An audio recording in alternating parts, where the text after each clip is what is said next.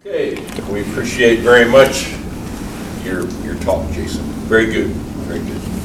Uh, We'll open the floor for any questions or any comments that anyone would like to make. Just a comment, thank you very much. That language where he says face to face is interesting to look at in the Old Testament. Deuteronomy 34 and 10, speaks of Moses knew God face to face. And we know that's a figurative expression. In Numbers 12, I think it's about eight or nine, he speaks of various ways in which God's revelation would be given. And there it says that, you know, he spoke to Moses mouth to mouth. So face to face and mouth to mouth is really an expression of word revelation. And it's amazing how people want a vision or a dream, but Moses was considered a greater prophet than the others because God spoke to him with words. And I love the way Numbers 12 and 8 fit into that usage. Thank you. Thank you. Brother Jason, I want to thank you for your thoughts, most excellent. Um, I think First Corinthians 13, when you look at, I think the way that y'all have put this study together, where y'all have First Corinthians 12, then we'll get into 13, then we'll get into 14. We're not jumping all over the place. We're kind of seeing the spirit of the letters. And when I look at First Corinthians chapter 12, the church there were they were getting into envy. And my understanding is, you know, when you look at Acts chapter 8, when you look at Simon the sorcerer, he learned that even if you're just baptized, you don't receive a gift of the Holy Spirit. That all encompassed the apostles coming and laying hands on you, and the Spirit decided what gift you would receive. And when that happens, when I don't receive a gift that I want, and the Holy Spirit is determining which gift I receive, where there can be envy, because hey, I might want prophecy, and I got healing. And hey, Brother Jason has healing, and I have, I have prophecy. Well, there's there's envy.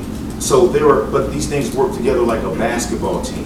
And so when you come to church and there's no Bible, someone has to have these specific gifts so the church can operate. And so I think when you get to 1 Corinthians 13, the Apostle Paul is saying, hey, I'll show you a more excellent way.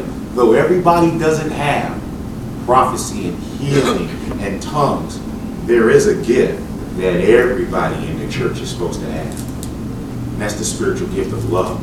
And it never fails. Everyone is supposed to have that spiritual gift. And just one more comment. On that last part where it says faith, hope, and love, these three, but the greatest of these is love. If we ask the question, well, will faith ever fail? Will hope ever fail? Yeah, faith is things that are not seen. Romans chapter 8 says that hope, why is there hope for those things that you still see? We eagerly wait for it. But you know, even after Jesus comes back, love will never fail. My love for him will be greater because now I see him. But there's no more need for faith. There's no more need for hope. Thank you for your comments. Thank you. Uh, I appreciate your presentation. I I think you did a good job. Thank you. Uh, In verse 8, the English translation, whether there are prophecies, they'll fail, whether there's tongues, they will cease, whether there's knowledge, it will vanish away. There's three different English terms here for miracles ceasing. Fail, cease, and vanish away. Mm-hmm. But in the, uh, in the Greek, there's actually only two terms. Hmm. And when it says tongues uh, will cease, that's coming from the Greek word pao. And that means to cease because a goal has been reached. Um, in Hebrews chapter 10, verses 1 and 2, it says, The law having a shadow of good things to come and not the very image of the things can never with these same sacrifices which they offer continually year by year make those who approach perfect, for then would they not have ceased to be offered. In other words, if the animal sacrifices had reached their goal, they would have ceased. And so that word pao, tongues will cease because they reach their goal. And their goal was to confirm the origin of the prophet's message, uh, Mark chapter 16 and verse 20. The other word is uh, the word prophecies will fail and knowledge will vanish away. They'll vanish away and fail in that in those two instances is coming from the Greek word katargeo. And katargeo means to become inactive because replaced with something else. And so um, uh, animal sacrifices could never reach their goal. So they would never cease. In other words, they would never stop themselves. So they had to be replaced with something else. And what they were replaced with was the sacrifice of the Lord. And when the Lord replaced them, no more animal sacrifices. And so the prophecies and knowledge are going to be, they're going to come to an end, but because they're replaced by something else, the fully inspired, uh, fully revealed scriptures. And that's just kind of a little technical point Yeah. to, um, you know, verify what you, you reached the conclusion by. Thank you very much. Um, In combining the three chapters together as you properly did, whenever, at the end of chapter 12, whenever he says, and yet I show it to you more uh, excellent way, it's almost combining with the indicative uh, there, is, is the better way, I've heard a lot of people say the better way is love. But is that really the point he's trying to make, or is he trying to show you a better way by completed revelation? Now, he's saying his love is important, and he's correcting them because they were misusing these gifts. But when he was, when he uses the term, I'll show you a more excellent way, way of what? You know, what's he, what's he trying to say?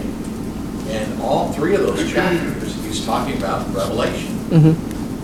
He's talking about guidance. He's talking about providing direction, instruction.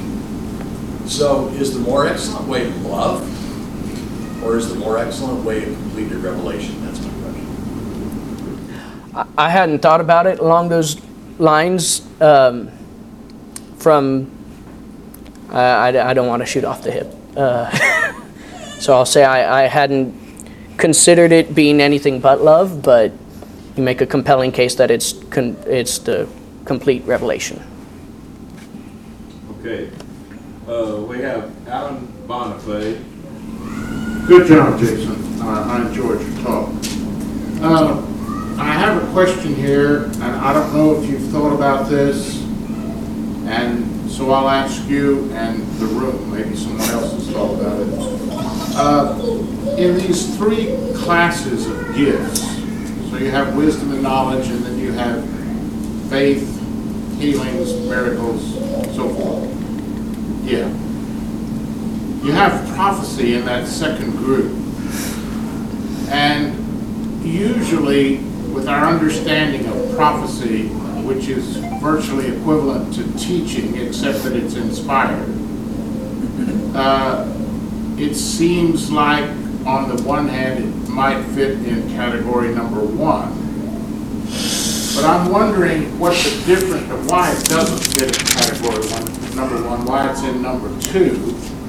Uh, And in 1 Corinthians 13, when it says whether there be prophecies, plural, I'm wondering if prophecy there is used more in the sense of foretelling the future.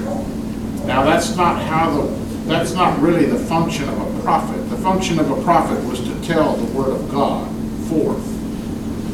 Sometimes they told the future. Most of the time, they were calling Israel to faithfulness or calling the church to faithfulness. But sometimes they did foretell the future. I'm wondering if that's put in that second class of, of spiritual gifts because of, that it's more the idea of foretelling the future. And maybe that's the usage in verse 13, uh, chapter 13, verse 8. I wonder if you thought about that. I don't really know the answer to this question. Yeah. I'm just curious. Sounds like a great question for the room. Uh, yeah, I, I, I have thought about it, but I, I don't have an answer. So if anyone else does, please raise your hand. Oh, Alan Bailey's got his. Not for that, I don't. Thank you, Jason, you did a great job, and I really appreciate it. I would like to just add an additional thought, and that is, in debates on, uh, with Pentecostals, it's become a very important issue because they're gonna make matters against what you preach, and they're hmm. trying to make arguments on that. But if you read and study, and even the- a couple of little debates that I had on, on this years ago, one thing that would silence a lot of the critics of our views about spiritual gifts, ours meaning the church's view, and that is the purpose for the spiritual gifts. And there are multiple purposes, there are at least two or three. Uh, one of which, Mark 16 and verse 20, remember it said that um, Jesus is the spokesperson, said these were given to confirm the word. That's the purpose of spiritual gifts, to confirm the word that was being preached and promoted. Mark actually wrote it right after what Jesus has given in the Great Commission. So that's Mark 16 and verse 20. Well, in John, the third chapter, in verse 2, Nicodemus shows that confirm that the spiritual gifts help to convert the lost. He said, Rabbi, we know your teacher come from God, for nobody can do the miracles that you do unless God be with him. Hmm. So it's a- another good point to understand that the purpose of spiritual gifts is, number one, to confirm the word, number two, to make believers.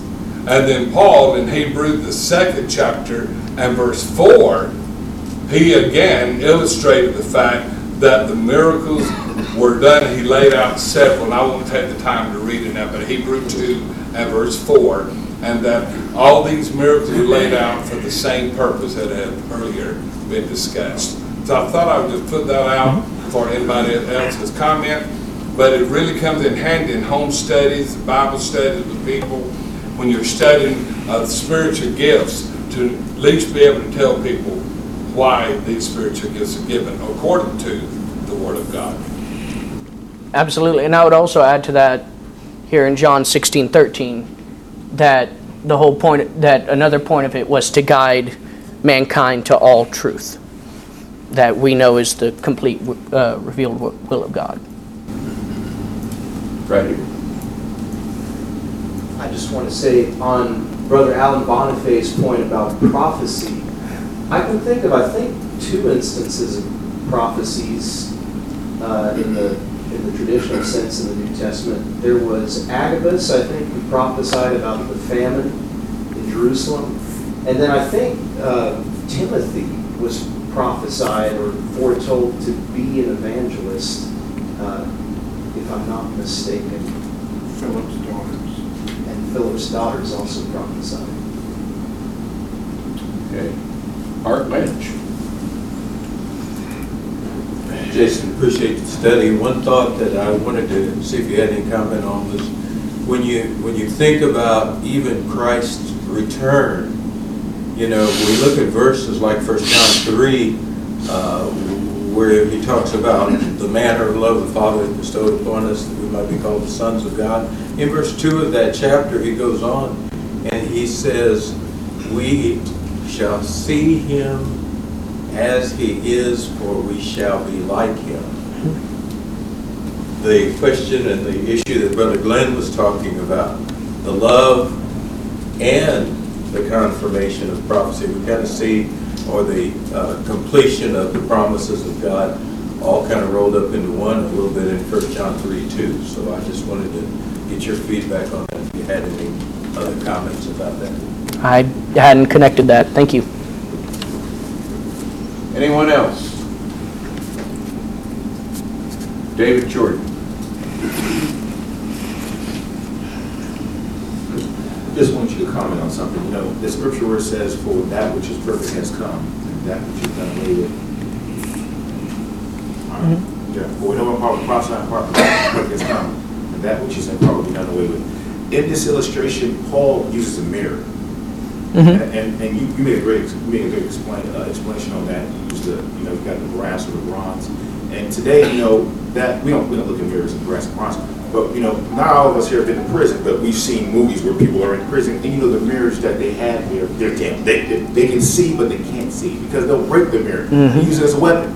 And so the, the mirror part, a lot of times when I'm talking to someone, I just want you to read this and give me your thoughts on this to try to help them understand what is that which is perfect. Could you please read James chapter 1, verses 22 and 25 and comment on that book?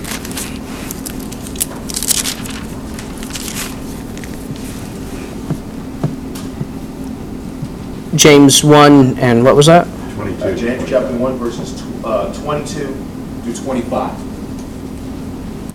But be doers of the word and not hearers only, deceiving yourselves. For if anyone is a hearer of the word and not a doer, he is like a man observing his natural face in a mirror. For he observes himself, goes away, and immediately forgets what kind of man he was.